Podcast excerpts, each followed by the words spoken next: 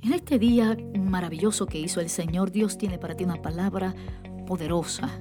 Escúchala porque es para ti. Nace del corazón de Dios y es para tu corazón.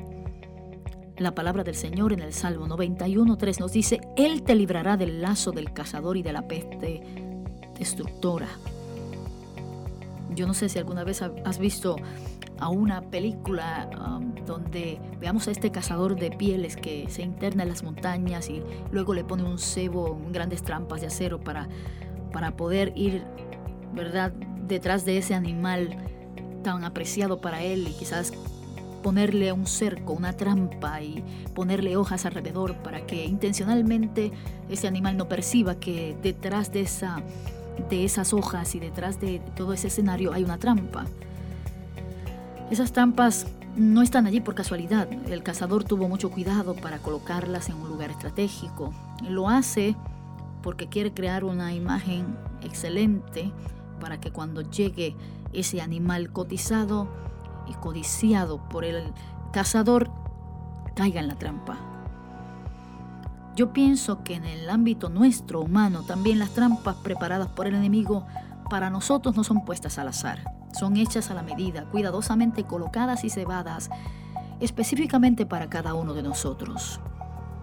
Pienso que Satanás nos observa y nos estudia también, de modo que cuando quedemos atrapados como un animal capturado en una trampa física, sufrimos de un proceso lento y doloroso.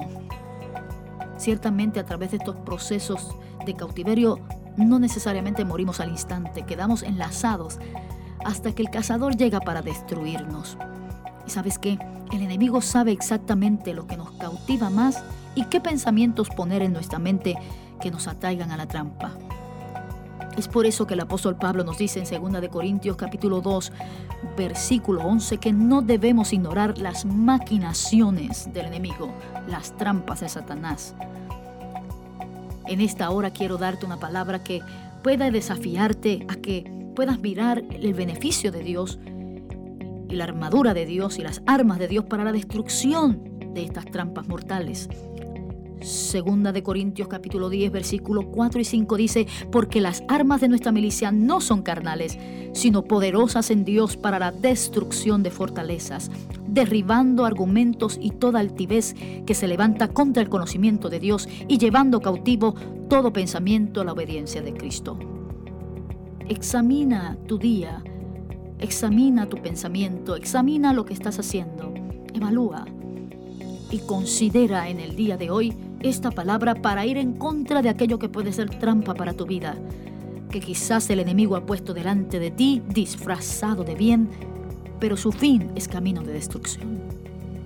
Señor, en esta hora yo declaro algo poderoso para aquellos que en el día de hoy nos están escuchando y puede ser que estén siendo asediados por el enemigo en una trampa mortal.